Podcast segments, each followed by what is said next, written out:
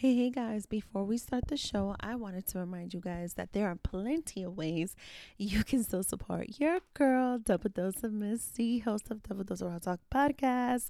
That's right, the merch store is still open. You can get the copy of my first ebook of a series that is coming up, so stay tuned. My journal to self love is still available. Make sure you get your copy and read up so you can get a deeper look into my life and my journey to self love. Also, the merch store is still there with some of our favorite signature Double Dose of Raw Talk t shirts, hoodies, you name it. It is fall season upon us. Why don't you go get yourself a hoodie and start rocking your girl? Ew. And one last thing this show is sponsored by Cannabis Queen of Queens. Shout out to my girl, Sally. That's right, the best cannabis out there. Oh, I am so mellowed out when I have my cannabis blends, either my coffee, my tea, my drink. And sometimes I infuse some of these meals, y'all. You don't want to miss this chance. Go to Cannabis Queen of Queens Etsy page, Canna Queen of Queens, and use code DDRT20 for 20% off. You don't want to miss this. Go support your girl and her people. And as always, enjoy the show. Welcome to Double Dose of Raw Talk Podcast, your weekly dose of many discussions and opinions, a show where we get comfortable being uncomfortable. And remember, no topic is off limits. Now let's talk about it. I'm so excited to have you here. All right. So well, welcome back, everyone, to another week and another episode on Double Dose of Raw Talk podcast. I am your host, Misty, and today I have on my show. Every time I introduce like the guest, like I start cheesing, so don't mind me. I do this all the time. Um, a long time coming because you came so highly recommended to have you on this platform. Um, ladies and gentlemen, I have comedian and musician Terry Jones here today on my show. Welcome, Terry. Thank you for having me. I appreciate it. I love that you can hear your smile. Like you can hear it in the microphone yeah, when you listen really? to your podcast. Yeah. Oh, thank you. I mean, I'm always like smiling and laughing. Even on my like bad days, I still find a way to do that. So thank you. I appreciate that. I'm gonna go tell my boss that. somebody, somebody, said that to me. All right. So, um, tell me a little bit about yourself, just so my listeners just get a little bit of an insight on who we have here today, and then we'll get right to it. I am a dad first and foremost. I always put that first. Uh, comedian. Uh, been doing stand up comedy for a very long time. Been on TV. Uh, got a sequel to a new movie coming out that I'm in, uh, Bigfoot the movie too. Um, got four comedy albums on all platforms, uh, four music singles that are out because I started pulling the Donald Glover, Jamie Foxx move and decided to take music serious. Uh, been on radio, podcasting, uh, all that fun stuff that, you know, I, I'm not one that likes to brag about himself. Um, so, yeah, but I'm here th- for just it those if things. you want to. so, yeah, yeah, absolutely. Okay, so I love that we just are gonna jump right into, um, you know, your first title, the dad title, um, and this couldn't be an even more perfect time. I want to be very transparent, very raw with why this is such an important topic for me to talk about. Uh, one of the things I definitely do pride myself in and it's never perfect. Let me just say that disclaimer right now.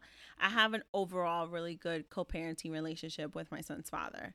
Um, it was not always that way. It was it was really tough times in the beginning, and ever so often, even in recent years, you know, we have our ups and downs. You know, the past few years with the pandemic and COVID and different situations have really taken a toll. But nevertheless, there's a piece of, you know, the the co-parenting that I never want to um, not highlight, and is you know the fact that the same way I am a single mother, there are single dads. There are dads that do take a leading role in their children's life. And that is something that I want to be able to highlight and to share and shine some light on. And so that was exactly how the introduction came to me about you in the conversation with a fellow podcaster. Shout out to lovely Virginia on that one. I love her. I love Virginia, yo. That, that's my homie right there, man. The the empanada mama, yeah, yeah. Yes, Yes, yeah. she was here on the show, and we had such a great conversation too in the episode that I had her on. And I definitely want to shine light on the what the spectrum looks like for a, a, father, a, a mm-hmm. single father, you know, and especially with you, you're a girl dad, right? Yeah. And so, you know, that's just that's just a whole other concept too, right? So I want to be able to shine light on that and what it's like from the other side. I feel that if we're going to keep it raw, you know, and get comfortable having uncomfortable conversations, it is going to be uncomfortable for some because very transparently, I know plenty of single mothers and single women who just see only, you know, the validation on our role. And let's not get it twisted. A lot of the time, I battle through that when I'm not in the best space or place with my child's father.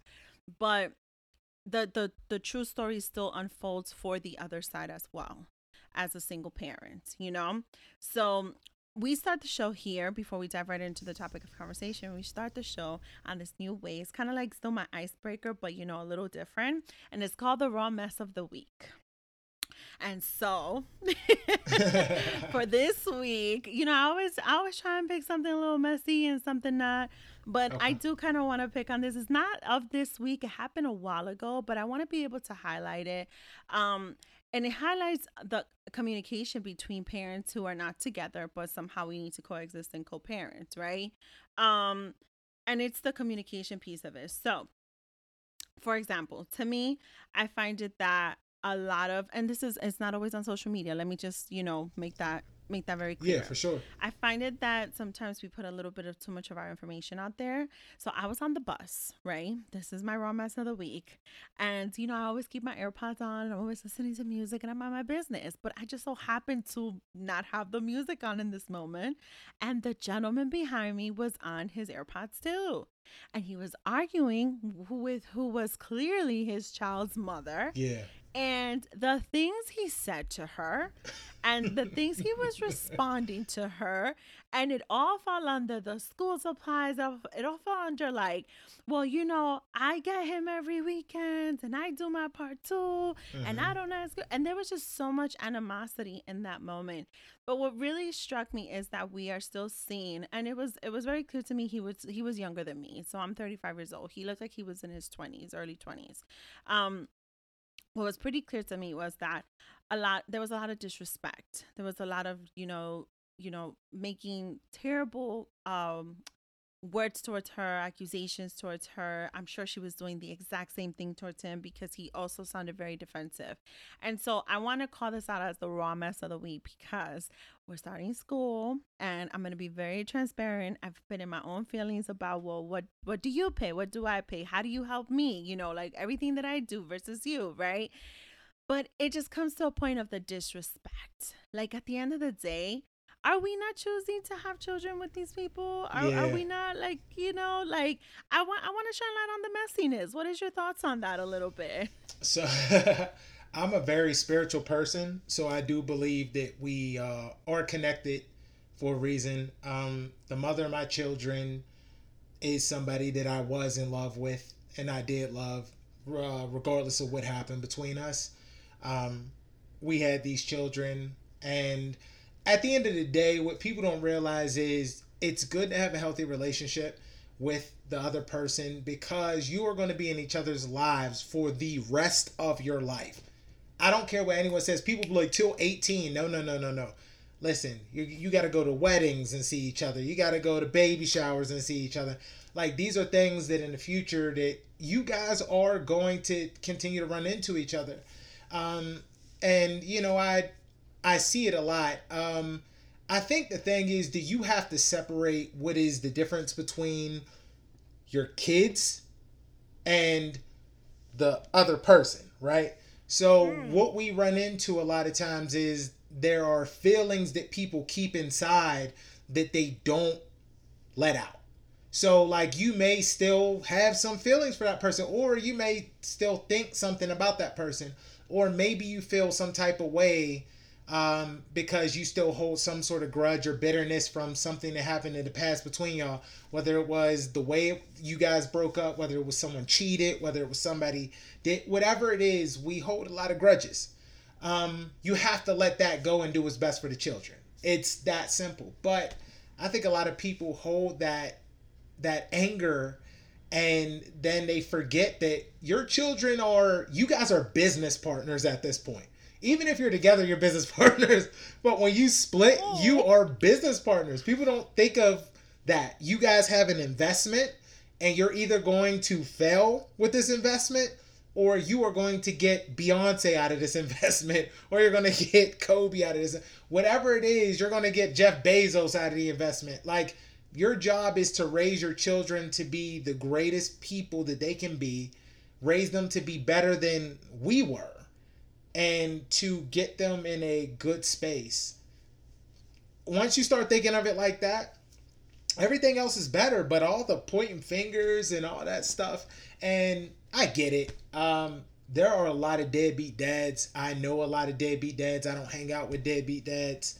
Uh, I kind of stay to myself because uh, if you're not taking care of your kid, then and I also don't judge people off of that too. I try not to because I don't know what that person's going through that's keeping them away from their child. There may be something uh, traumatic, some reason. Uh, maybe they don't know how to break the cycle. Maybe they weren't raised to know how to be a parent. There's so many different things that go into this, but I, I really think it comes down to making a healthy relationship with your ex. You just have to realize, hey, this ain't about us. Let's put that aside and let's go ahead and take care of these babies, man. No matter how big they are, they're always going to be your babies. That's if that answers your question.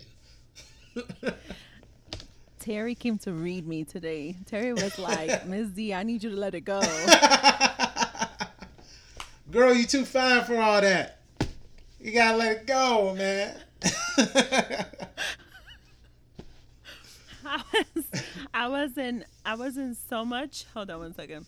I was in so much of my emotions. Yeah. And it there was definitely and I actually posted it. I said there was anger and resentment.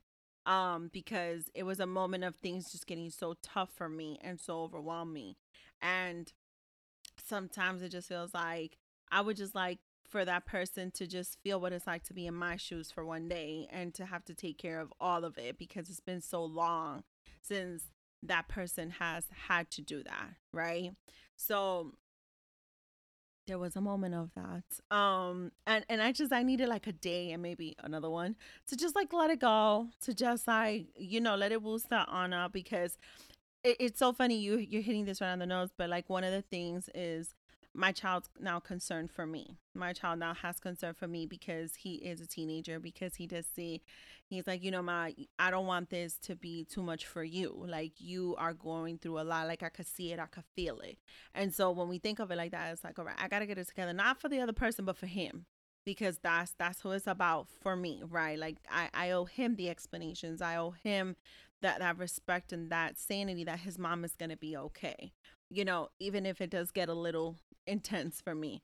Um and then also you know i'm i'm one of those people that while i keep it very very honest with my child i'm not one that likes nor applauds the whole um bashing of the other Yeah, it's not parent worth it. at all no matter how i Yeah. feel.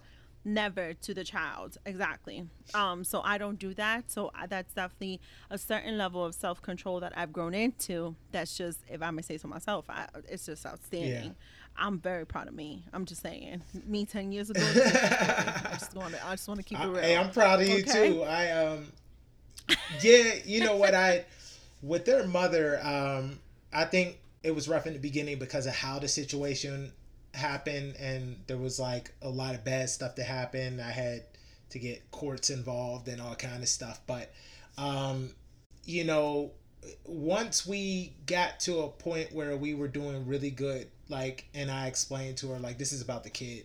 And every once in a while if i feel some sort of animosity or like she's picking a fight for some reason like it, it may be for no reason at all. I just make sure i diffuse it immediately and try and flip it into something else and and make it into something to let her know i'm not your enemy dog. Like at the end of the day mm-hmm. we still got to see each other. Let's let's not make them feel uncomfortable because the kids feel uncomfortable like you said your mm-hmm. son feels it. He and i'm sure he's a mama's mm-hmm. boy. And i'm telling you right now as a mm-hmm. fellow mama's boy you know i got both a mom and dad but i'm a mama's boy.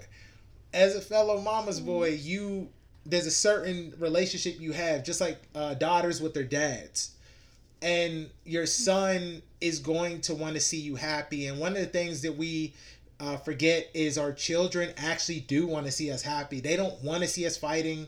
They don't want to see us sad. They don't want to see us keep, uh, you know, upset over and over. They want to love us, and they want us to be in love, and they want us to have that what we deserve because they see you, see us working hard. Your son sees you working very hard.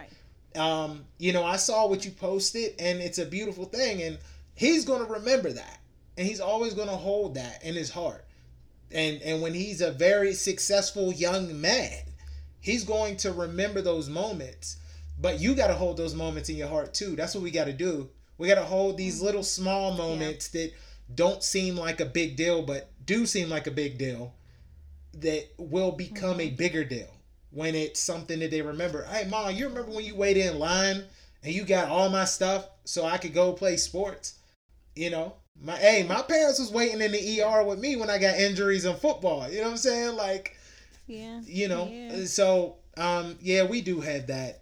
I I get it, but hold hold yeah, hold what's in your heart. You you are you are more, you're more powerful than you probably even believe. So you have to remember that. Your son knows you're more powerful these days. Know? Yeah, these days for sure, for sure. I told y'all Terry came to me. he came to me today. but I but I needed this, and I feel like because of the times we're in mm-hmm. right now, where there's so many adjustments happening, especially, I feel like a lot of parents need to hear this. I feel like there are people out there who know parents who need to hear this too. And I love that everything that you just said can apply to both yeah. parents you know it can apply to both parents that are in the picture that are so very much so involved and in some cases you have the bonus parents too that need to be very fully aware of what's going on as well right um so i definitely appreciate that that word right there please don't talk bad about each other or to each other please respect one another stop being messy and don't talk your business on the yes you know you see that a lot and the the thing is a lot of there are some people who what I learned too is like you'll have a, a ex or a partner. Like some people feed off of negative energy, right? Because they just feed off of energy in general. Some people just feed off of it. So whether it's positive or negative, um, and instead of dealing with their internal trauma or whatever it is, their internal issues, they kind of just take it out in ways that they don't have to, right? Um, so yelling mm-hmm. on a mm-hmm. bus, and honestly, it could be a situation where he got the phone call and now he's looking like a crazy man on a bus but he got the phone call and he can't get off the phone call you know what i mean it's like this is the only place i can take it i gotta go to work uh there's you know you're mm-hmm. always going to deal with uh so many things and and so many problems but uh, as you said man you can't talk bad about the other person at least not around your kids do it with someone else kids. do it you know, vent. Yeah. Try not to publicly vent. Um, and just go go talk to someone else about it. You know what I mean? Someone you're close to. It's better to yeah. vent that way than your kids to know. Cause I had an incident where our oldest daughter, um, something was going on with her scalp, and you know she's on my insurance, so I did all the stuff and I set up the appointment, and um, their mom was taking her, and I guess she said something, and either which my daughter uh, misheard it or misunderstood what she was saying. But I, I reached out to her in a in a positive way, just like, hey, look, if you felt this way, like help me, like don't don't come at me, like just help me so that I can understand what I did wrong. Like if the ointment I used was the wrong ointment and we need to use something else, then whatever. You know, I'm just doing what the doctor said and vice, you know, and we were able to like it diffuse the situation. No yelling back and forth, no nothing. I think one of the people have to be calm. That's what I learned. One of you got to be chill, and and and that's when you're co-parenting. One of you got to be chill. Somebody has to be the zen, because somebody's gonna be the firecracker. There's always gonna be a firecracker. It can't be two zens. Yeah, yeah, I could. T- I know. I could. I could feel it. I could tell you're a firecracker. I just, I just, I just want Terry to know he has like a full microphone right now to totally tell me exactly what he sees. So he gave me a compliment at first about how he can hear me smiling. he can tell I'm a firecracker, and I love it. I What's- love it. what's your sign? This is What's okay. Absolutely. Oh, George, Jesus Christ. Oh God. I'm a Scorpio. yo, Scorpios are toxic as hell. Oh man. Hey yo, Toxic. Future Sc- So Scorpio. toxic. I, I just want to give a shout out to Future's a Scorpio. Drake's a Scorpio. Um, I've I've taught. And have you seen Future's Yeah, method of Parenting? yeah, man. Like, I mean- disgusting. Uh, Scorpios. no, but I could I could tell uh, Scorpios are stubborn. Um, so I could I could see that. I'm a Libra. I'm chill. Yeah. So. Yeah. Um. Oh yeah, yeah, yeah, yeah. I always say the Libras are the cousins to the Scorpios. I keep a lot of Libras around me, and they definitely balance me out. Okay. My sister's a Libra, definitely balance me out. And what's funny is, um, my rising is in Libra. Okay. I've recently found that out, so it, it Mhm. explains a lot to me about certain parts of me that are not Mhm. very Scorpio-ish. Um, it explains a lot. It definitely does for me um you know i just I, I i appreciate this this this is an amazing opener to be honest with you because there's so much we could take and and i can t- i can assure you there are people listening Yeah. right now to this show that Good. this is going to hit home for them I, I can assure you right now and and i'm very happy we were able to dive into this like this for sure um so we're going to go a little deeper now we're going to go into the first segment and uh, it's called as raw as it gets and i'm going to title it a stand-up guy and I want to I want to dive into a little bit more how you've been um, balancing for you. Um, you know, I don't want I don't want to dish it yet. Oh, yeah. essay you that's going to be into the next segment, but I do want to shine light how you've been able to Mhm. find the balance as a comedian, as a musician, and as a father. Uh, a very involved Yeah. father with your daughters, absolutely. So I want to be able to discuss that a little bit better. How you've been able to manage that and to establish that for yourself Whew. and your family. Um, it's not easy. It is one of the most because I'm not a, a part-time dad. Um, what I mean by that is like there are people with primary custody. There's split custody, which is down the middle, which means you have your kids as much as the other parent, and you are both single parents. And you sometimes may have that kid, or you may have your children more than the other parent but on paper it keeps you safe. So that you have access to your children? Which was the biggest thing for me was to make sure that i have access to my kids. I didn't want uh, what was going on between us to cause a conflict where someone can hold something above me and say i couldn't see my kids because my daughters are my everything. Um, but honestly it's difficult man because um, anyone that knows me i usually run on like four to five hours of sleep. Um so i don't get real sleep like most people.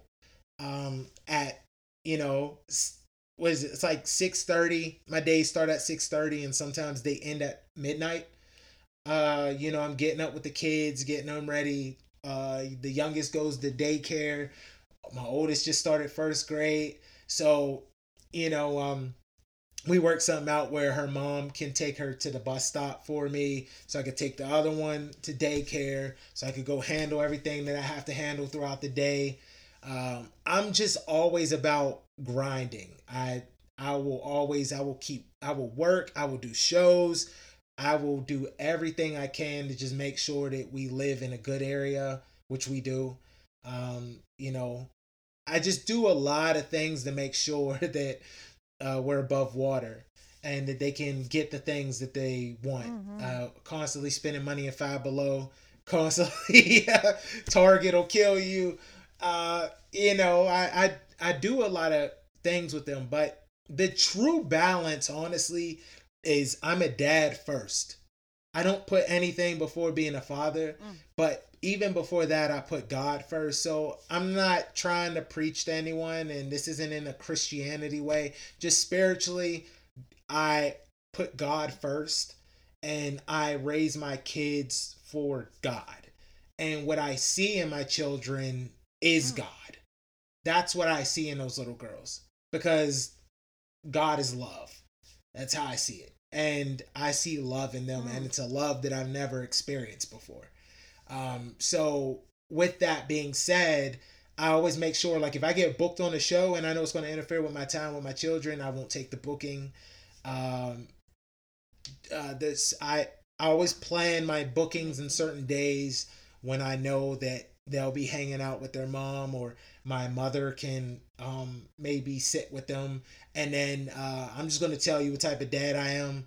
Not everyone's like this. A lot of parents will go on vacation and go on trips and then they'll come back at their leisure.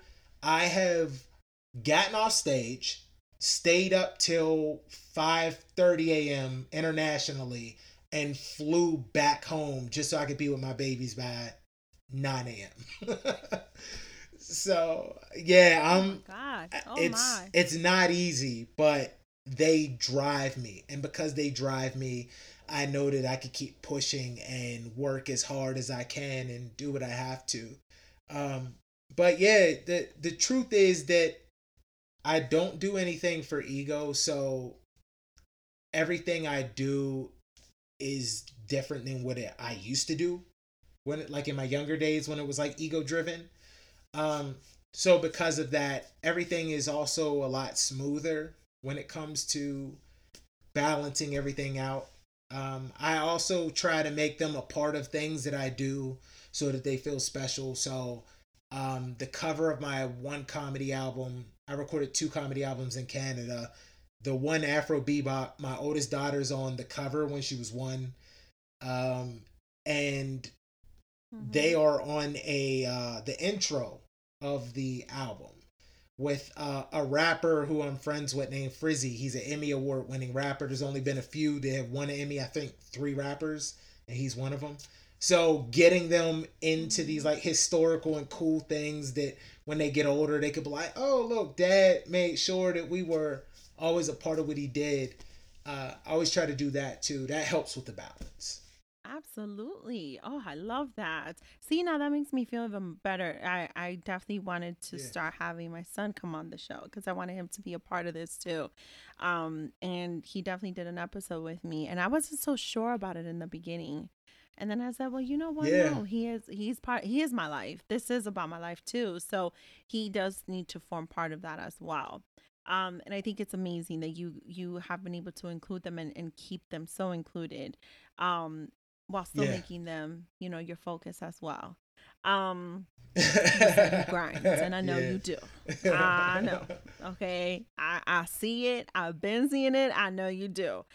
Um, chasing and and I want to say chasing dreams because ever so often I think it is beautiful to know that people do chase their dreams and chase their passions because they know they have the talent, right? Um, very transparently off the bat, I want I want to check this question off. Do you think that pursuing your dreams has become something that's overrated? Um, overrated in which way? So I can make sure I answer right.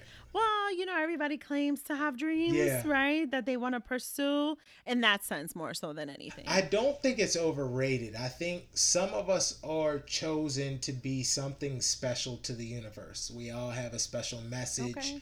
Um, I didn't choose comedy. I always felt comedy chose me. Um, I've always been in love with music, and the music part I would do like comedy parodies and stuff, which got me like notoriety early on. But once I started taking it serious and realizing, yo, like, why am I not doing this? Like, I can do it, but I've allowed other people to tell me to like stay in my lane. And there's that Idris Elba speech where Idris is, you know, and I made fun of it, but I love Idris. And you know, he's like, yo, you know, they tell me to stay in my lane, but I don't want to stay in my lane. So um, I, lo- I stand Idris. Let's not even go there. yeah, I, I after I posted that video, women are like, "Can you leave me a message as Idris?" Like, well, it depends on how much you're gonna pay for it. No, um, but I'm living right now. but um, no, I I think you can't. What I learned over the years is you can't chase your dreams. You have to manifest them, right? So, and you have to hold on to them tighter than anything because they only matter to you. They don't matter to everyone around you. Even if people love you and they support you, they don't understand every bit of how you um, comprehend your own dreams and what you want to do, right? Mm-hmm. Uh, I think you should pursue it, but some but you have to realize: Are you pursuing it because you are drawn to it and it's what you are destined for, or are you pursuing it for attention and ego? And sometimes the lines can even blur because every time I've been blessed with something big, God smacked me down and took it away from me because I was ego driven and I wasn't doing it for the mm. right reasons anymore. So he would give it, all right, good job, Terry, you got it. Here. And I'd be like, yeah, I'm on top of the world. I did that. Oh, oh, you did that. Okay.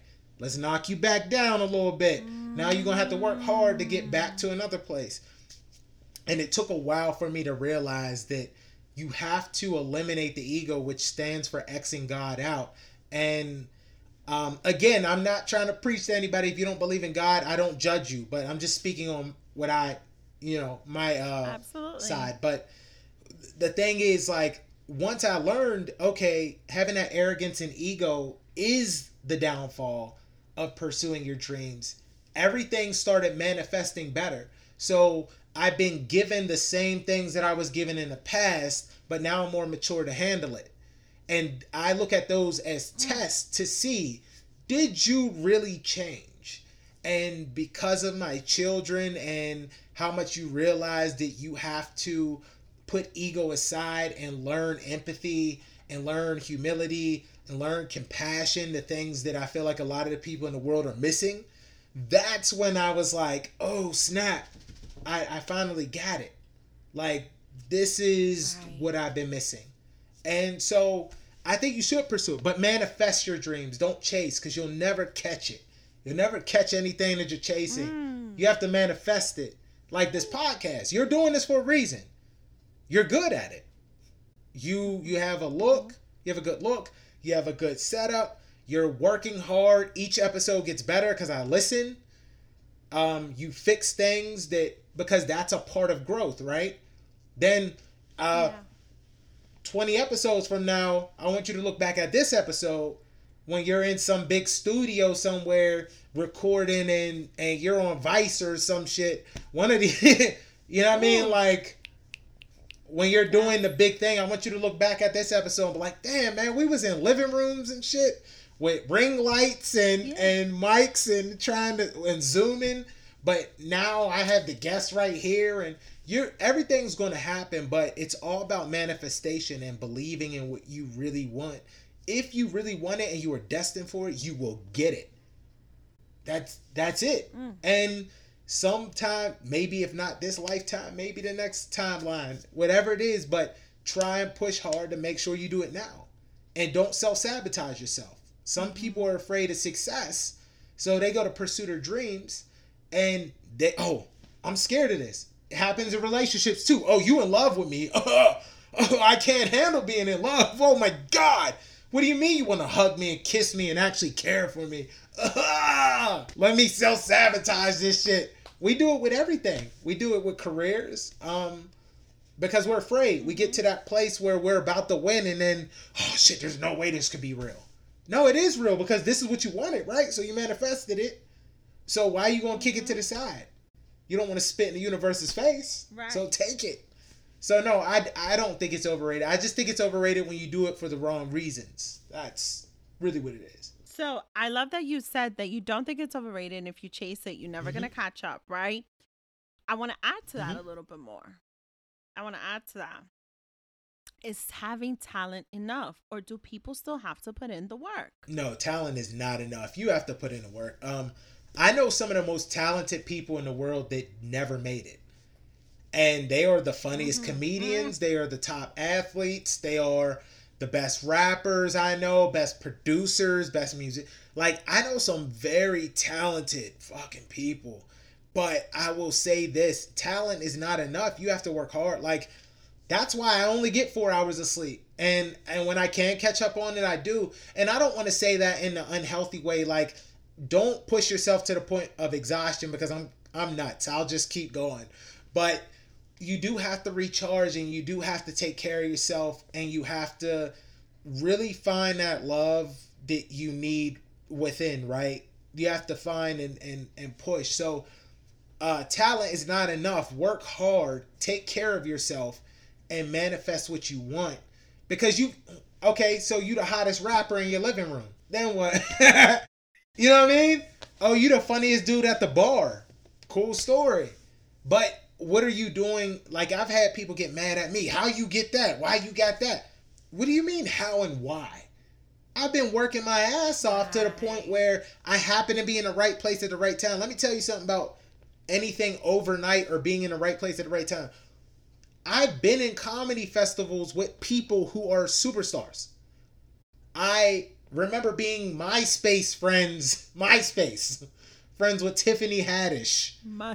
When Tiffany Haddish was doing Def Comedy Jam. Mm. Now she is a superstar. Mm. I remember messaging guys like DeRay and messaging guys like Roy Wood Jr., asking them for advice when I was a new comic. These dudes are on another level now. They get paid millions of dollars. Cats that I've interacted with, I, the first person I ever opened for was Jo Koy. And Jo Koy, hit, that same weekend was his half hour comedy special that he was so proud of. He did 10 years in the game, got his comedy special, and then next thing I know, boom, blew up I remember when Kevin Hart was, and I started comedy young when I was 18, so we're like close in age. But um, I remember when Kevin Hart, uh, because he's way older, he, I remember when he used to get booed off a stage in Philly. I, I like, heard about that. Yeah, yes. he wasn't like, but that is the hardest working man in the world. So if you're going to do something, you gotta put in the work. Get that whiteboard. I know everybody talks about the magical whiteboard. Trust me, the whiteboard is important because when you write down your goals and you wake up in the morning and you walk past them, even if you don't look at that board subconsciously, they're going in your head because you wrote them down. You see them every day and don't even realize you see them. And next thing you know, you accomplish everything off your checklist. You have to make your checklist, stay organized, and work your ass off.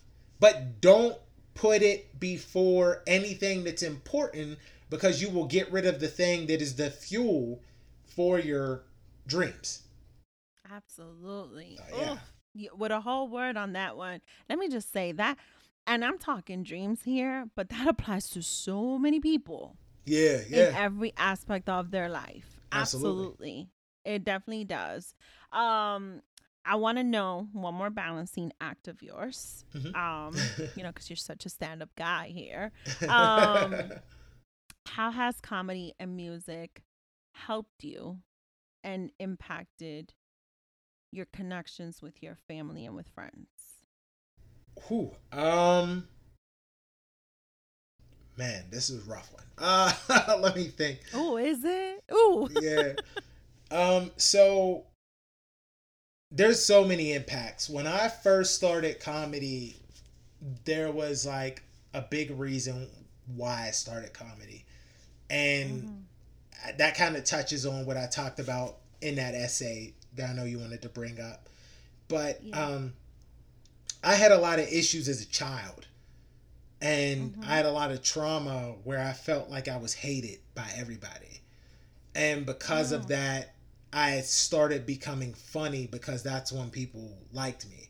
And then I started becoming funny on stage. And then I started getting really good at it. And then I started being funny in front of audiences of 400 to 12, 1500, whatever it is.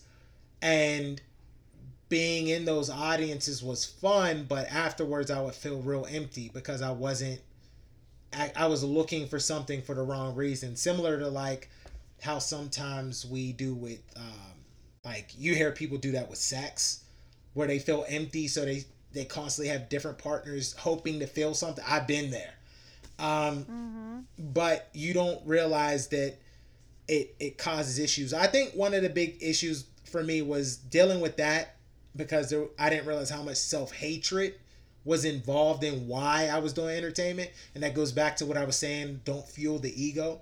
Because I was fueling the ego, and then I'm like, why don't people like me? Having these Kanye moments. Why don't you love me? Why don't you this? I'm working hard. I'm doing this. And you get caught up in the wrong reasons. Um, it definitely my friendships. I I started realizing how many people I could and couldn't hang with. like you start realizing that you are the only one taking things serious and when you start getting friends involved it doesn't always mean it's good for business. Um so like you see these musicians with like 80 of their boys and stuff and they build a team out of their friends.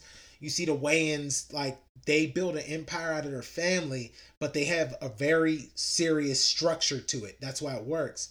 Yes. You it, it you'll run into issues where like things with your friends are a problem. Sometimes, you know, when you're winning and you're on top, everybody's like your best friend and every and some you don't even realize some people are using you just because they want to say things like I be around that person or I slept with that person or you know, there's like people are different and they have their own mm.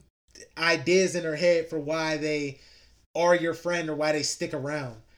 Um, also, another thing is my family is actually very supportive, man. Like, not everyone has that. My mom, my dad, my cousins, my aunts, my my grandmothers, uh, that they, they were very supportive. Like, everyone around me was supportive family wise, and they wanted me to succeed, and they still want me to succeed, mm-hmm.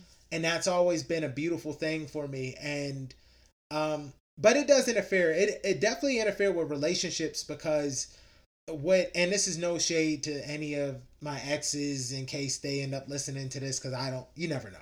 But um, you just don't know these days, man. He he comes in peace, guys. He comes in peace. um, you know what I realize is some people don't like when you get attention because maybe they want attention. Ooh so when you start getting attention, they don't like it. Instead of thinking of it like this is a business move for both of us, or this is something where we can both gain from this, instead you'll have partners who are like, oh, you know, you getting too much attention. Why are you posting that? Who who you trying to impress? Who you trying to get in your DMs? Who you like you'll hear all kind of things. So it always um caused issues and then uh having a lot of shows and stuff like constantly being booked and maybe um I've had partners not want to come to shows. I've had them want to come to shows and then stop wanting to come to shows. Like you just it, it really caused a lot of issues relationship wise but you have to find if you're in entertainment this is why a lot of entertainers end up dating other entertainers and I I really understand it. With comedians, it's a little different because a lot of female comics don't always date male comics because male comics are creepy as shit. Um, but I'm a lot different. Just being honest, like there are a lot of male comics that are like they all right. A lot of male comics come from like a nerdy background, right? So not all comedians come from like the streets like a rapper does, right? Rapper got a different kind of vibe to him there's a lot of comedians, right. like especially like the white dudes that are like straight up. They were the dudes that got picked on, and now they got something that they're cool at. So they don't understand how, and and this is why you see situations like Louis C.K. and all these white comics, Chris D'Elia, all these dudes doing that creepy bullshit because they never had it mm. before, and now they're like, oh, you should love me, you should like me, you should that.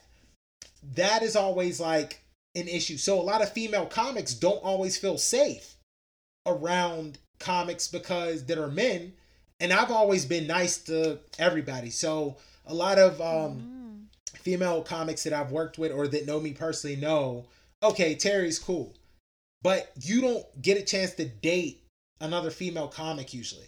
So for male comedians, we end up dating like um just, you know, like a regular woman and that's not saying anything against anyone's career, but like it's like a woman that's not in the spotlight, put it that way. Like even if she's successful like a lawyer or something, they're still not in the spotlight.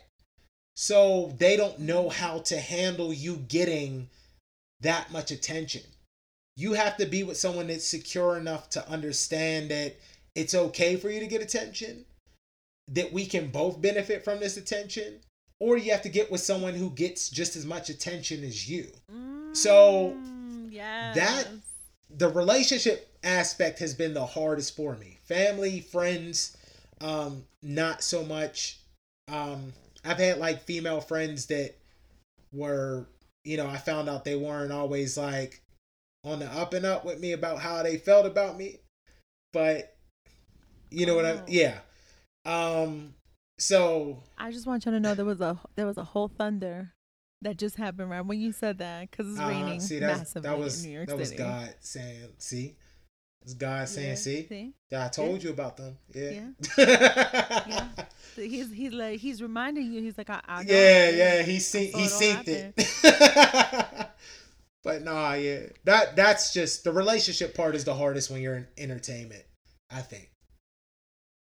Yeah, it it's it's so interesting. I'm glad you tackled the relationship piece too, because that was definitely gonna come up. So I'm glad we already uh tackled that too, because it, it is actually a perfect segue into, you know, the key relationship of your life. Yeah. Um, you know, and that is, you know, God. You see God in your daughters, and it is in your yeah. daughters, right? Um, you know, a lot of people. I did have a, a guest on my show previously, several episodes ago. Shout out to a college friend of mine, mm-hmm. Chris.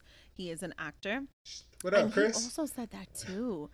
Um, Chris Pollard. Chris Shout Pollard. out Chris. And um, he also said that too. Yeah, he said, you know, he's a very handsome mm-hmm. man. He also said, you know, the relationships part was is the toughest yeah. part. You know, with the with the attention and do they either they either either they are just interested to just you know be standing next to him just for the mm-hmm. look mm-hmm. or it's too much for them so they don't even want to go yeah. for it um so it's interesting too to hear it from you know a different side of entertainment industry as well yeah. of how that can be so much impacting um no matter you know how much you know structure you have put in place or balance or or how you've been able to manage all the industries yeah. right? Like it can still be impacting to the relationship side yeah. of things.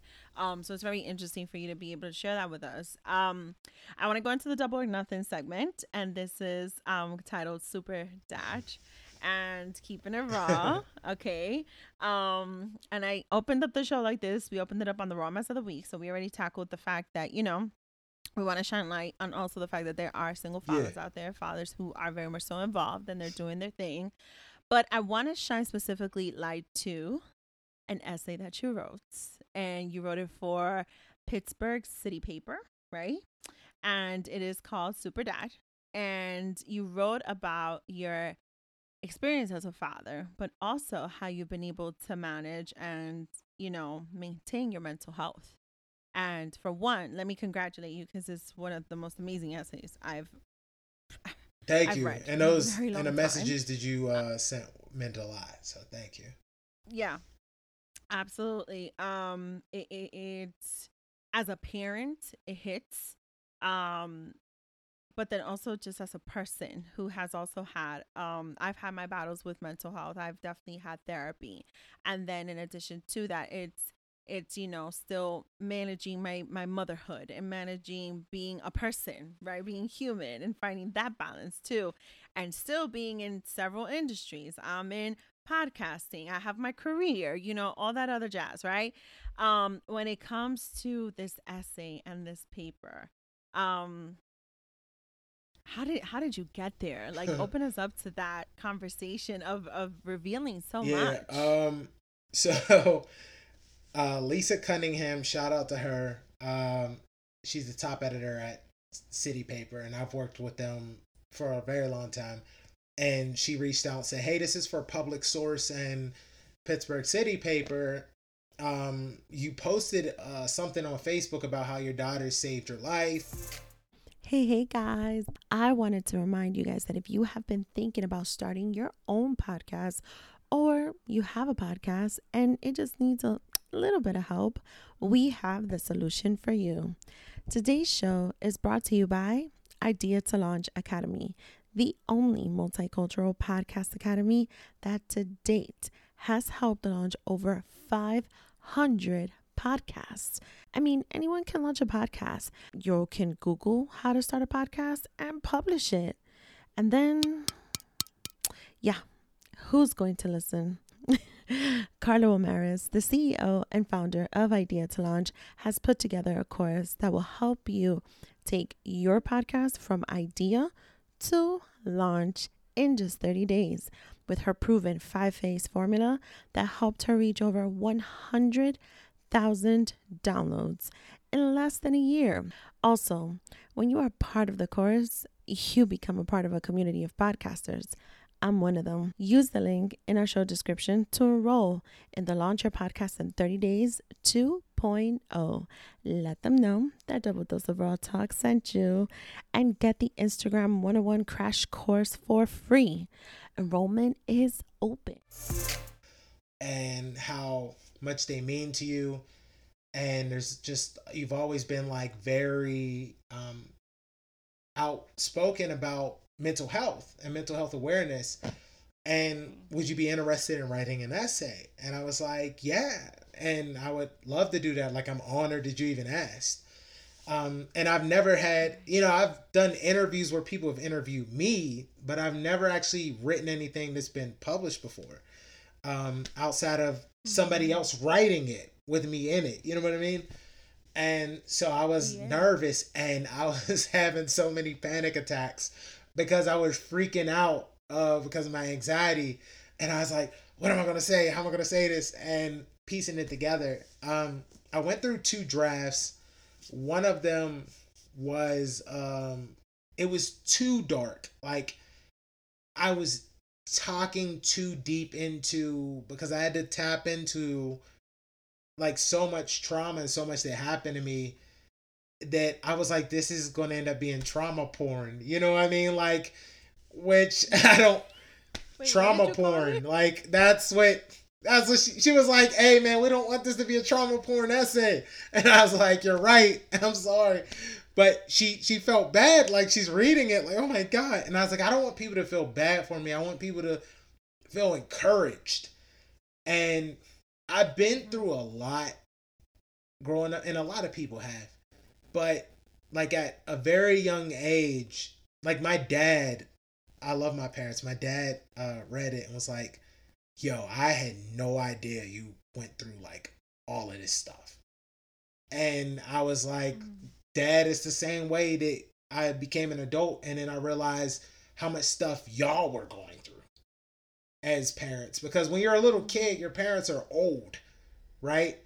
They're always old mm-hmm. to you. They could be 30 and you're like, you're old because you don't, you know. I, t- I take it back. I regret saying that to my mom. right? I have no idea. and it's so funny because we're still finding ourselves. And there were like things that I had to really think about. Like, my dad was my age or a little bit younger when he lost his dad. And I couldn't imagine losing my dad right now.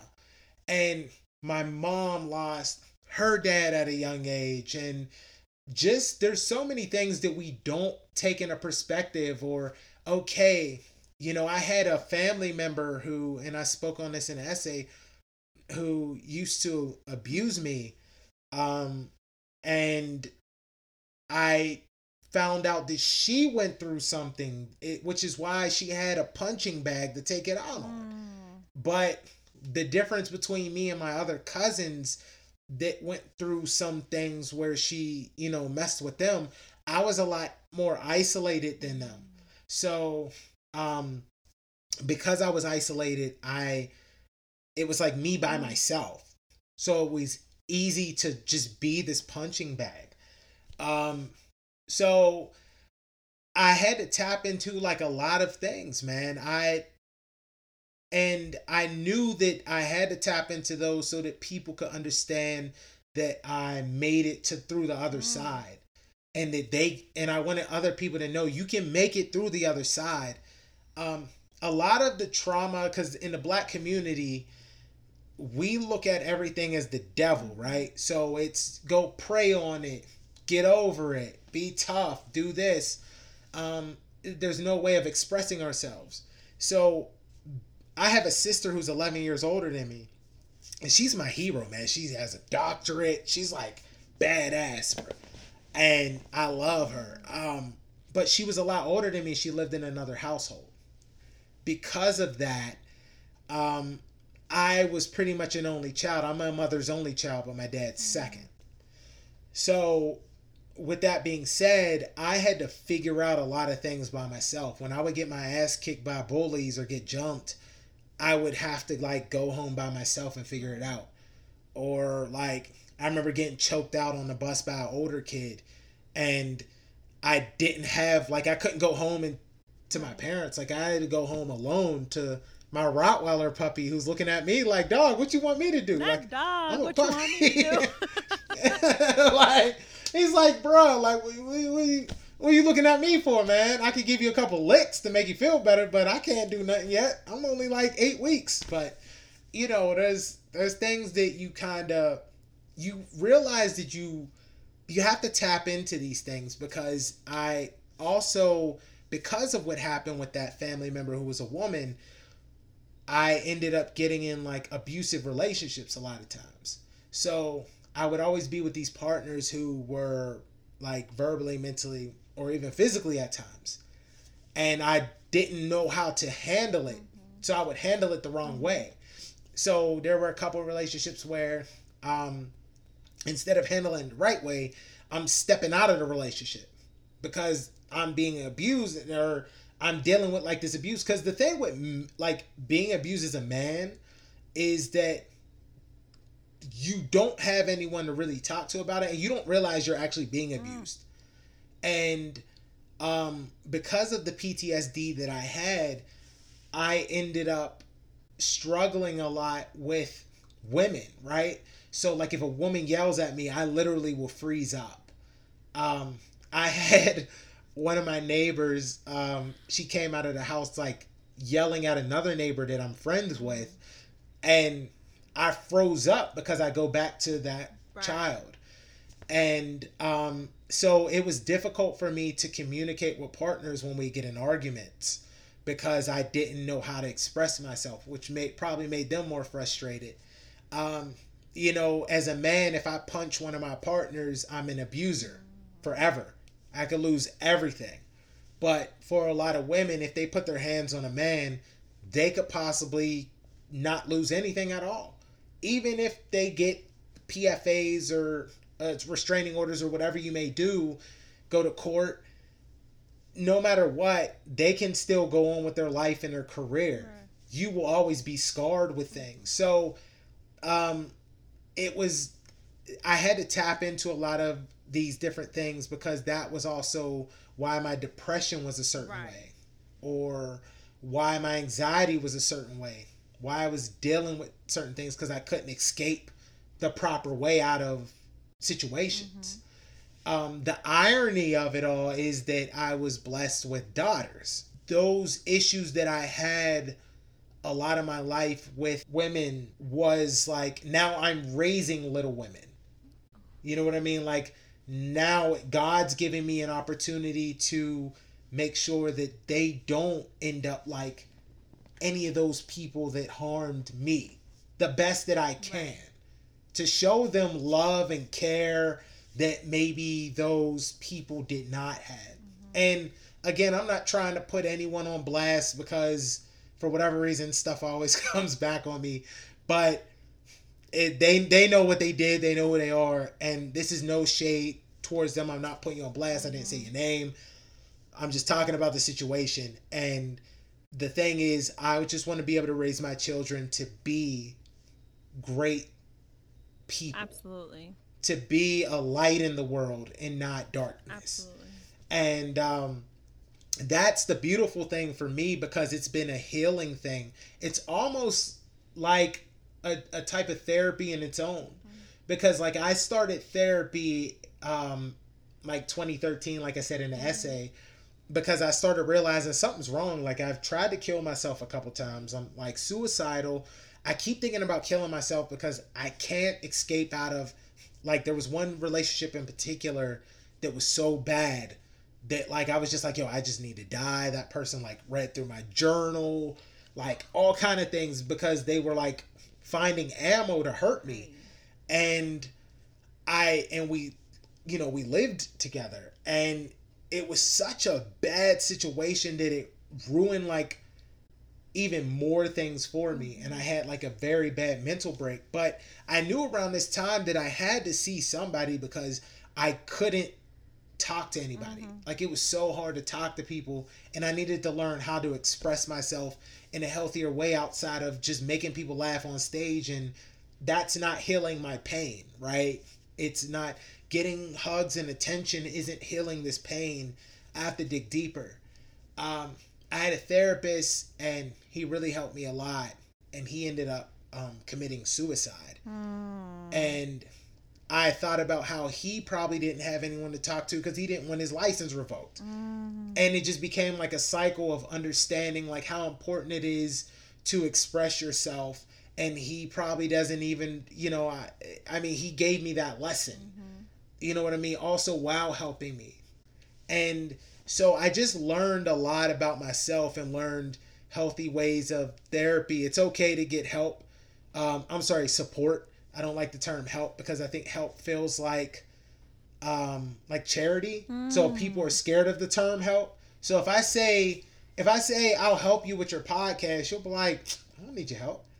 but if I say I'm a if I say I'm gonna support your podcast, It's different. it sounds better Mhm. because it's like oh you you care you want to put investment into it For the there's a record, difference between For it the record, though, anybody do want to help, though, I will take it. support if anybody wants to support Support, however that looks to you, however you want to spell it, it's okay. but yeah i um that that essay just meant a lot because it was like liberating for me to show how much i actually healed Mhm.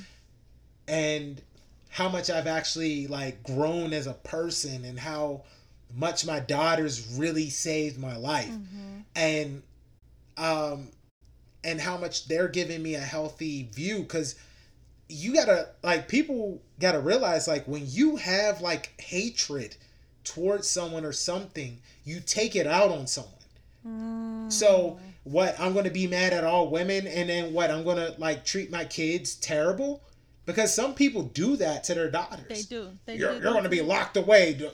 Don't wear that skirt. Mm-hmm. You're gonna look like this. You're gonna like my kids are little, and and I'm not gonna tell. You know what I mean? Like I'm going to raise them so that they can be beautiful, and me and her mother are gonna make sure that they are beautiful and that they uh, know only love. I don't, you know, you're gonna encounter hate. You're gonna encounter bad things in the world, but I want them to know love is here It's first. here. There you go. Absolutely. That's what matters. And they've helped heal me because it's it's healthy to know, okay, you know, like I can build a healthy relationship with um females. Yeah. It doesn't always have to be something where they hate me or I feel like I'm always like getting harmed or whatever it is in these relationships with people. Mm-hmm. Like I'm I'm building something. So they were the key to that. So amazing. Honestly, it's so amazing because, and and let's not go too far. I want to add to what you just said too, right? It's like when you think about, you know, they take it out on, you know, the little people, right? They're little people, the people they create when they've gone through some form of trauma. Let's not go too far, and I'm Yeah. gonna feel totally comfortable because here we get comfortable being uncomfortable. I'm gonna call it out. When you are a parent who takes it out on your child because you are at odds with their father or with their mother, you know, when you uh, I I I I knew kids growing up who would say, "My so and so hates me because they say I look like my dad or I look like my mom." Yes. And I remember growing up hearing that. You know, um, my parents are still together. You know, forty something Yeah. years. Like, so me Amen. being the first, amen to that. Me being the first one to be divorced. You know, that was a hit in the in this culture in Isn't this that family. rough? It is. Yeah. It is. My mom and I have come a very long way, and so have I with my father too. There's a lot of hurt that I caused my dad and my mom. I will admit that. I, I actually shared it on a forgiveness story on the Forgiven podcast. Um, Yeah. I, I was very transparent on where, Which was great. th- thank you. Um, it, just a moment of disrespect. Yeah. At the same token, right? Hmm um you know we've talked about it years later but my mom i remember one time and, and listen no no shade to my mom because i love my mom and i will fuck anybody up for my mom right? Um but Yeah. my mom did say uh one time that i my divorce made her bow her head down in front of society because it embarrassed her that i was divorced. And it took a lot of conversations. It took a lot of understanding because i had to then understand a little bit like our culture over there where we're from in our country in ecuador um you know it's it's you don't get divorced right like you have to stay Yeah. like yeah. you know so there's just so much of that that I, there's no way my mom would be able to just from one day to the next break away from you know what i mean like she yeah, had absolutely. to see 14 years later how i am as a single mom right you know and now it's like you have to hurry up like you have to get married again you have to have another child like you're a good mother like you're now it, it's a different level of, of of a vision for her and of respect and you know she'll sometimes say i'm gonna get emotional oh she'll sometimes say you know you're you're you're very strong because you walked away from a marriage that no longer suit you and you've done it Mm. on your own Yeah. and I always tell her, I think you're stronger because you've had four kids and you've sustained a marriage of 40 something years. And it's far from perfect, but they're great together still, you know? And I always yeah. tell her, like, I think you're stronger than me. I hope to one Mm. day be able to find that partner that I could do what you and my dad have done, like through it all, through ups and downs, through rough times, through yeah. perfectly imperfect you know um you know there's a there's a lot that comes to that with a certain level of of trauma and I, I don't have to have been physically abused to have been experienced in an abusive relationship and let me be fair on this let me be fair on this that's not to say he didn't feel like it was an abusive relationship. I think with the hurts with the back and forth there was a lot of that for the both of us right? Um I decided, um, you know, one of the things I admire so much of your essay, um, I've written uh, my journal to self love, and it had a lot to do with building my confidence and being confident again from my lowest point, which was my separation and my divorce, Yeah. um, and feeling unwanted, unloved, uh, and infidelity. It was it was just so much happening at once to a 21 year old yeah. uh that just didn't make sense to me you know it didn't make sense to me i had to grow up from one day to the next and be a single mother and that's it and i've decided um to write my next journals um and i haven't actually released what's going to be the title yet but it, it is going to be about my ability to now manage very effectively my panic attacks and my anxiety. It is going to be Oh, related awesome. to you know like I, there's certain things that i want to share because it hasn't been easy. It takes a long time to get there yeah. and when yeah. you have gotten there, you share that with the world. You have to let Yeah. them know what it's like. Um, and that's really what I admire so much about the essay that you wrote, right? Because the power that it is to have your children and to love them and for them to save you, right? yeah. And then for you to also be able to still be here and to share that story and to be able to say, like, this is how far I've come and this is how I'm still pushing forward, you know?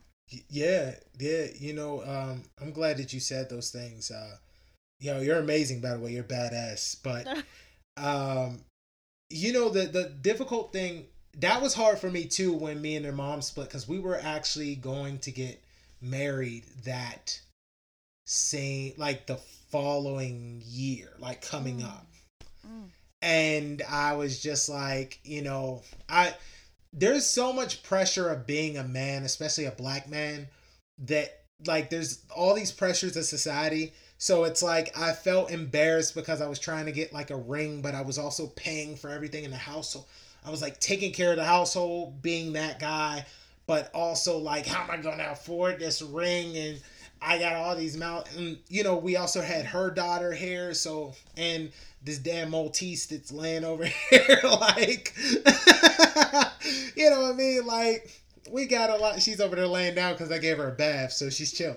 But you know, it's one of those things where you it was difficult that split up because I grew up like you in a two parent household and when you see people love each other regardless of what they go through you're you're like it almost becomes toxic where you have this toxic idea especially like if you see everyone else around you in love. Like my sister has been married to my brother-in-law and they have a great and my cousin and they, and I'm like everybody's in love but I'm just here uh, you know? It's like it's so tough man. But you know the hill the beautiful thing about the journey just like yourself and what you shared is when we start getting to that place where we start realizing how important it is for us to love ourselves. Now, let me say this there's a toxic way of loving yourself which is the arrogant way, which is feeding the ego, which is not the right way. And then there's the way where you realize, hey, it's okay if I never get married or fall in love because I need to take care of myself and take care of my responsibility, which is my children. Right. And when you do that instead of looking for someone to save you and and someone to be the beacon of your everything your love, that's when everything starts falling into place, right? Because I still struggle with that, and, and we have a mutual friend, Virginia. tell you, I done hit her up a couple times. Like I don't, I don't understand, man. like, you know, because I don't really like. I've never been a dating guy. I've always been someone that's been in long term relationships. So, you know, the dating thing, and then I don't just want anybody around my kids, and my kids come first. So I'm really big on that, and everybody says they want love and peace, but they don't want it when you are in a place where you want love and peace, like you've been through bullshit, and it's like, no, no, no, no, no. I need peace. Yes. You I, I think it's great that your mom said that to you and you are a badass mom. You know what I mean? Like I see your posts and I see things and I, I love that you are on the journey, like finding yourself because we're allowed to find ourselves. That's the hard Absolutely. part. But it's not really finding ourselves. It's like creating ourselves is what we're doing. Like we're manifesting what we are meant to be, right? But it's hard to like sometimes we get so caught up in being a parent that we forget that we're allowed to be something outside of that. And that's where I feel. I don't go on vacations. I only travel for shows. I only travel for family. I'm never like I don't do things for myself that often. Uh, I think that the thing that I did for myself uh recently, besides like buy like a video game or some shit, I bought uh the new Yeezy jacket, the red one is coming okay. out, and I was like, oh, I'm gonna look fly at least. But yeah. um, we don't really do things for ourselves, and it is difficult to do this journey without like a partner. You know what I mean? Like, okay, I have to take you there. Like, you're my responsibility when you're here. You know, I mm-hmm. see dudes that get them kids on the weekend. They they toss them off the grandma and they in the club the same weekend they supposed to have their kids. You, I, I don't, I don't do shit like that. You know what I mean? I, know some of those dudes. yeah, I, have I've seen, I've seen them at the club when uh-huh. my my kid went with the dad. So uh-huh. I was like, wait, wasn't it this weekend yours? Yeah, but I left, the, I left them with my mom. Oh. Uh huh. Yep. They always leave okay. them with auntie or mom, and they they hit the streets. I, you know, um, I'm glad that your mom did see that because sometimes it takes a minute for our parents to understand because they were taught toxic behaviors. Yeah. And then they have to understand no, no, no, it's okay that you're divorced. You're busting your mm-hmm. ass. I shouldn't put more pressure on you that than what society is already putting on you. It's already hard enough for you out here. Why am I making it harder? You know what I mean? And some people don't realize that. Like for her to say that is a big deal. And yeah. I could I commend you, man. Like, you know what I mean? I think you're dope. And uh you know what I'm saying? We trying, Terry. we trying. And let me say this because I want to be fair on the dating on the dating aspect of it because it was definitely going to be part of the segment too. Like where I am today, I've I've also learned to have so much self love for me. I don't settle for the mediocre offerings. I am I am someone who's very I have found a balance of being and reconnecting to my faith and still being spiritual, right? But I am also very proud of my body and I'm also a very sexual being. And I've learned to have so much self love for myself to no longer settle for mediocre acceptance in sexuality, in my sexuality, or who I may want to share that with whether or not they even get to meet my child, right? Because there's mm. steps and there's levels to this, right? There is, yeah. Just because I'm involved with you doesn't mean you automatically get to meet get to him. meet my That's kid. not how yeah, this goes, yeah, right? Absolutely. You know, there there's levels to this, and it's like when I've even thought about like going into dating and being casual, I still shouldn't have to settle for shit. No, I still shouldn't have to, you know, sit back and just take what's there and what's being offered because that's an exhaustion of my energy. It's an exhaustion of my mental. It's an exhaustion of what I really truly want for myself. So even in that dating scene, when it comes to single parents, I think it's definitely totally different, to be honest with you. You know? And I don't know if people quite understand that, and that's fine. That's fine.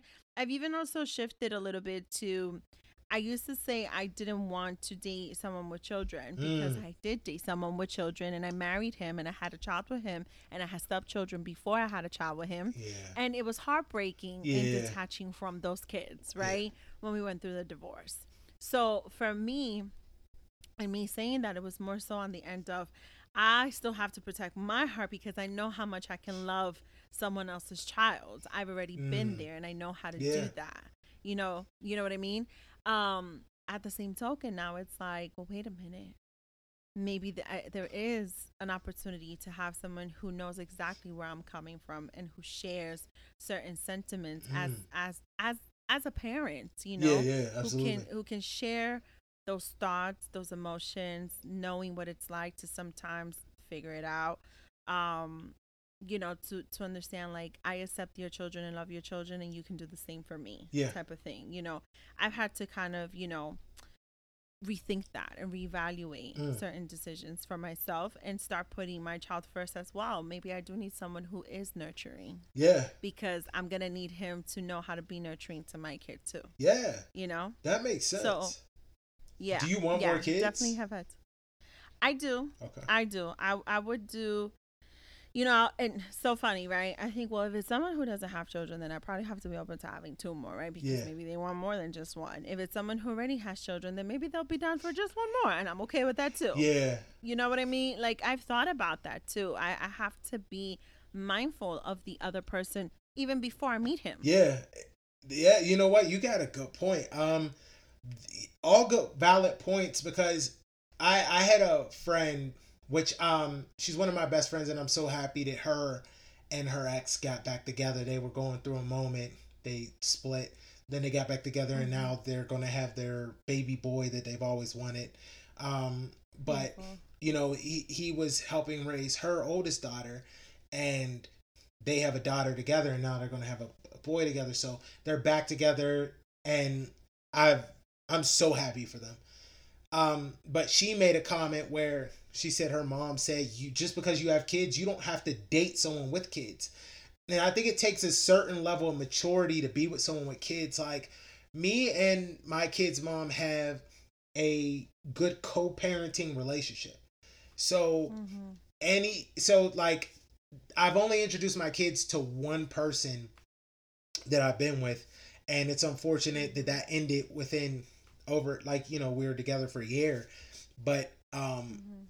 You know my kids got attached and I didn't like that because my my kids come first so I got to protect their little hearts because they already had to Mhm. deal with it with me and their mother I don't want them to keep going through this cycle of seeing daddy bringing up someone and they're you know they develop these abandonment issues like I don't want that for my children Right. so I think what you're saying is legit because you do want someone that's nurturing that knows parenting, right?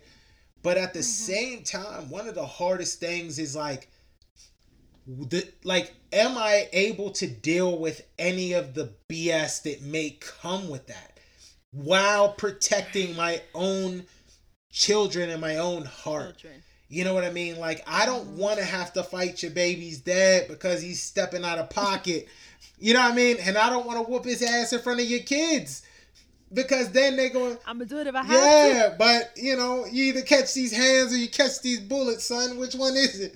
But it was like, you know what I mean? Like I don't want to be. You don't want to do that because it's like.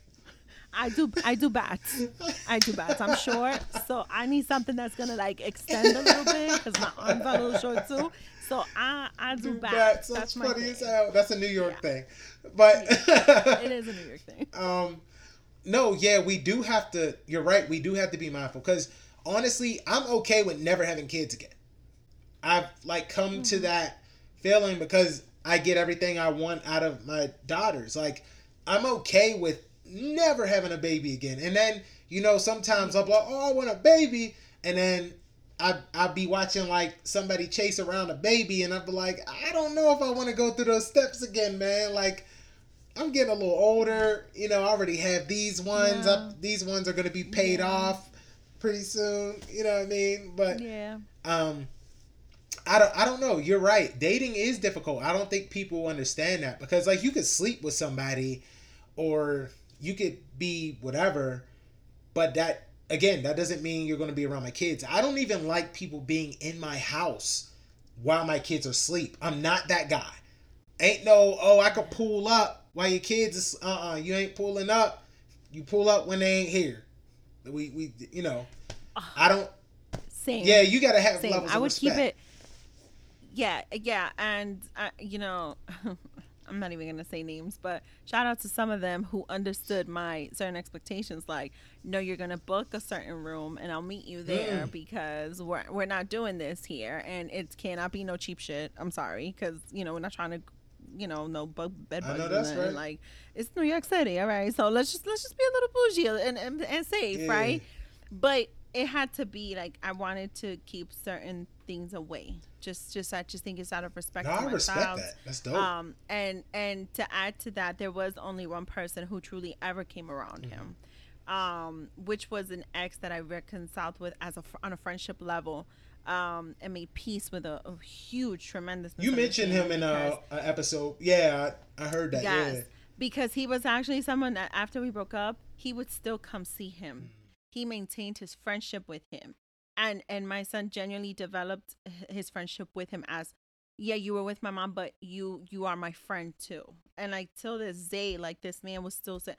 How's he doing? It's been a while since we talked. Like, how's everything going? You know what I mean? So it's a beautiful thing when you can still have that because, to your point, it is difficult, especially also the part where your children do get attached it, it is it is difficult absolutely um we're gonna go into the overdose y'all i'm going to link the article the essay so y'all could go Thank read you. it because it was absolutely amazing before we even go into the overdose the last segment of the show um but again for anybody who needs a good read and, and knows exactly what this is like the parenting life the single parenting life and also still sustaining our abilities to be human and our sanity and our mental state and, and just our wellness.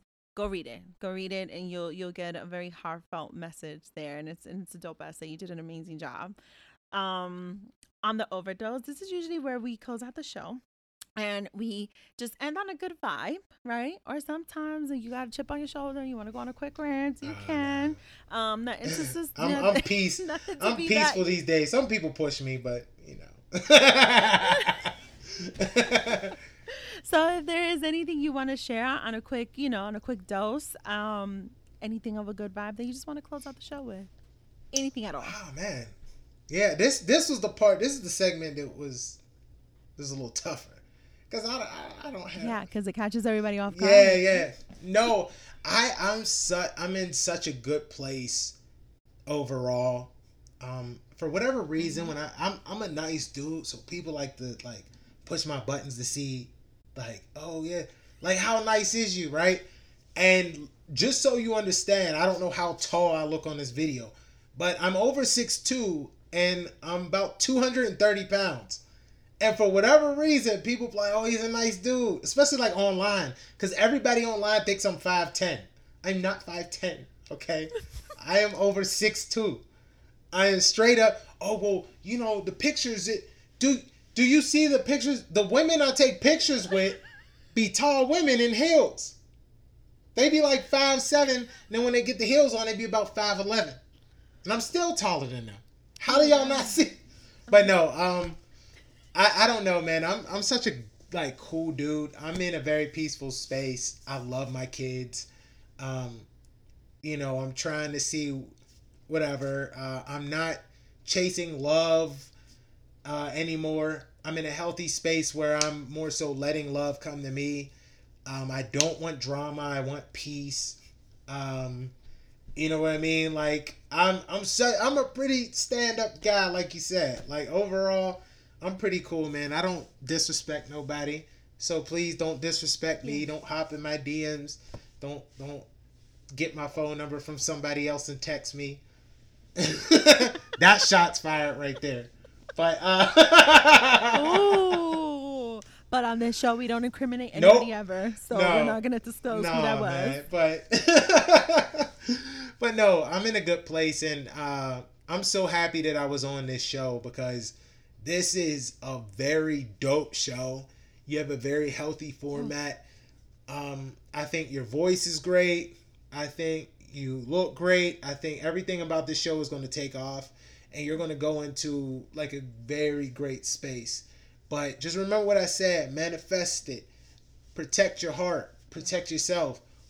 Be the one who who is. I know you're a firecracker. I know you're a Scorpio, but stop stinging people. Y'all got pinchers and stingers and shit. Y'all be pinching people, and then y'all be stinging them, and then y'all be blasting Drake while doing the shit. I get it. I get it, right? But you can't. Some what I've learned is You're right. you have to be the opposite. It's like playing rock paper scissors.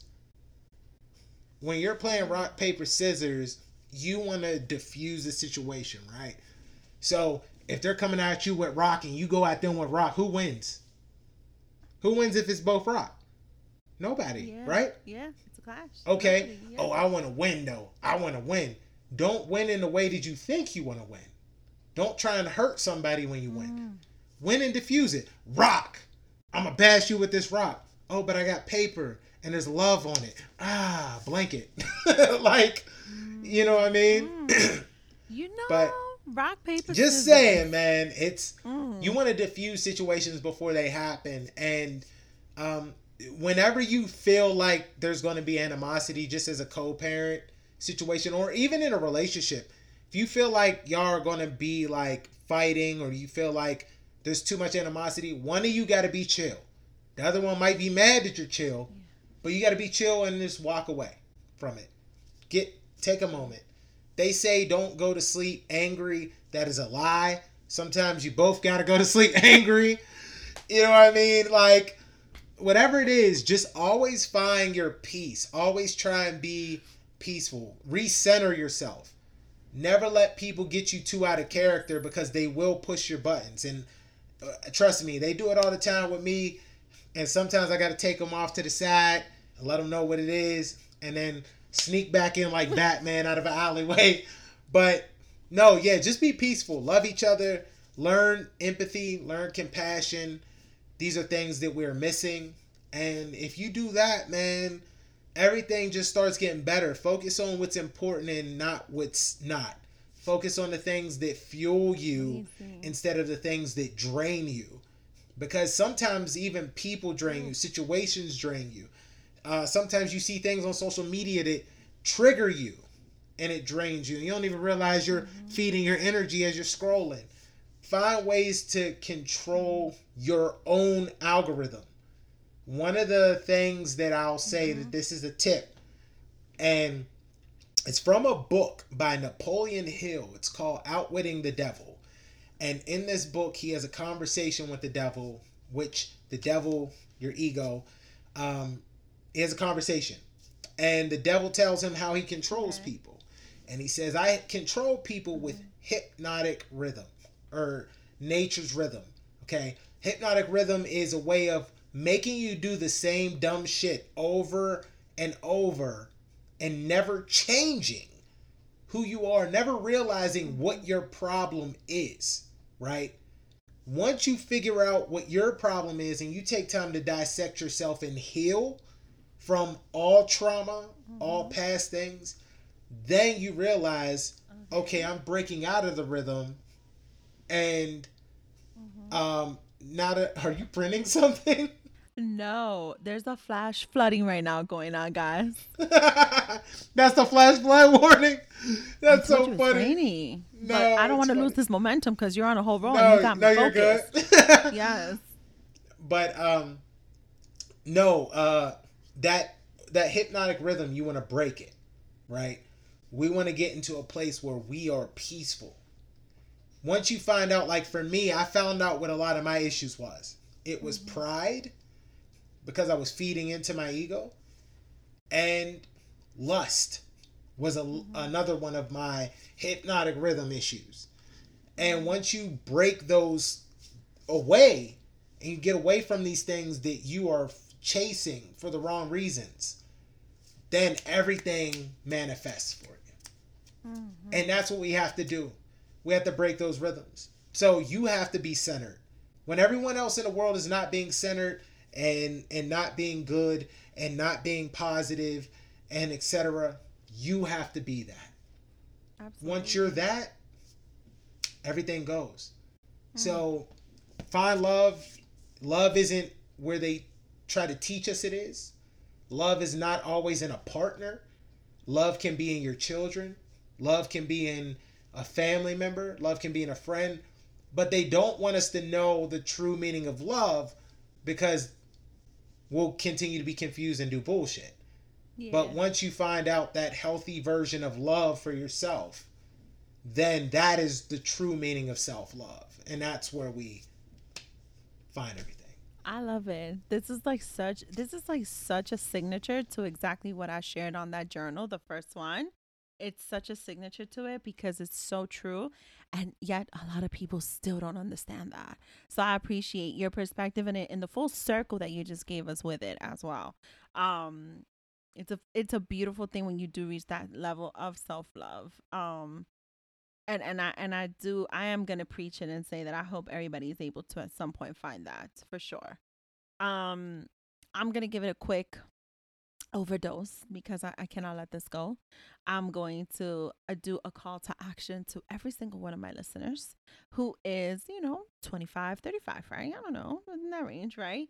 Um, please do me a favor and do society a favor, y'all. If you have, and it doesn't matter what your profession is, it doesn't matter what your career is. What matters is that you are someone who has youth around you, as someone who is a mother to a teenager, but also in an industry, right? And in in a role where you know we are meeting younger people coming into the workforce. There is a lot in our um low income communities in our Yeah. communities that our youth is still not being given the right resources or the right guidance or the right mentorship or mm-hmm. coaching just to get out into the workforce and make it and start their own careers and pursue their own dreams at that Yes. right I want to uh, make this a call to action on this overdose, and it's still a good vibe that if you do know somebody who is anywhere between the ages of 16, 17, all the way to 22, let's say, right? Yeah. They're gra- about to graduate high school or graduating high school and going into college.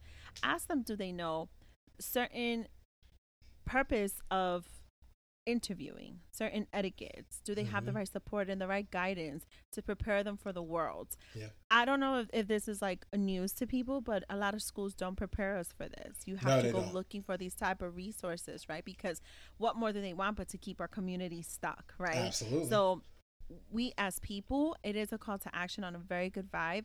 Make a difference to someone who's younger and and provide that level of very free Yeah. support and guidance. Um, be able to say, you know, hey, do you know how to do this? Because if you need a little bit of support, Yeah. not help, support, I can support you with that. Absolutely. I, I can give you a little bit of guidance with it. I have some experience in it. And and make that difference to your own communities. It is something that I'm very passionate about and it's something that I do have a goal and a dream right now to make grow even further. Um with the right people. But um even more so for that, it doesn't mean that it just takes me or it just takes another person to do it. It could be anybody to do it. It's very significant to me Yeah. um, that we do give our intelligence. is so precious, right? Yeah. Our experiences are so precious, right? yes. But we can share that. We can share that when we could guide people, and that and that's my overdose on this one. It's been something that's been on my mind. Amen. It's been something that I've been experiencing lately, and I feel like if you can give back, you don't have to give back clothes that you no longer wear. Maybe you don't have the money to make those charities. It's okay, but you know what? Time, time is precious. And you Absolutely. can sometimes give time to a person And that is in charity. a moment. And that is charity. Yes. Absolutely. Absolutely. Well, Terry, we've come to the end of the show. We made Um, but like I always say to all my guests and to my listeners, you guys already know my guests will always come back. So Oh, yeah. when Terry, you know, I don't know, has written his book, maybe, um, you know, he'll he'll come back, or he, you know, writes another publishing essay. I don't know. um, but I would definitely always, you know, this this this is your home too. Thank you for being a listener and a supporter yeah. and um, you know for sharing your story on this platform today i truly appreciate it No, thanks for and having me. I know. Yeah. Yeah. And I know these listeners are really going to appreciate it too. Absolutely. Uh, do you want to let my listeners know where they can find you? Yes, you can find me on Instagram, T Jones POC, YouTube, T Jones POC. Um, I'm on Spotify, Tidal, Apple Music. Uh, Jesus Christ, so disrespectful. it happens. It's okay. So sorry. He said Tidal, Apple Music. Spotify. Um, you can listen to Terry Jones Radio on Pandora, um, and which is a, a big one for me. Uh, that Pandora station has grown so much. Uh, so yeah, check me out. Music, comedy, whatever you want. Uh, Bigfoot the movie should or the sequel should be coming out this fall. It'll be on streaming services. Uh, so yeah, uh, add me on Instagram and check me out, guys. yes, yes. And before we go, before I do my signature, you know, log off, we're gonna do a quick boomerang before you know the flooding, the flash flooding is like ruining my life right now. I don't think I'm even gonna edit that out, honestly. Like I think I should just leave it. All right, guys. Well, as always, you guys know this is another week and another episode on Double Dose of Raw Talk podcast. I am your host, Misty, and as always, you guys will tune in next week. Bye. Don't forget to follow us on Instagram and Twitter. And we are live on your favorite podcast streaming platform. Make sure to tell a friend, to tell a friend, to subscribe, rate, and review. Talk to you later. Bye.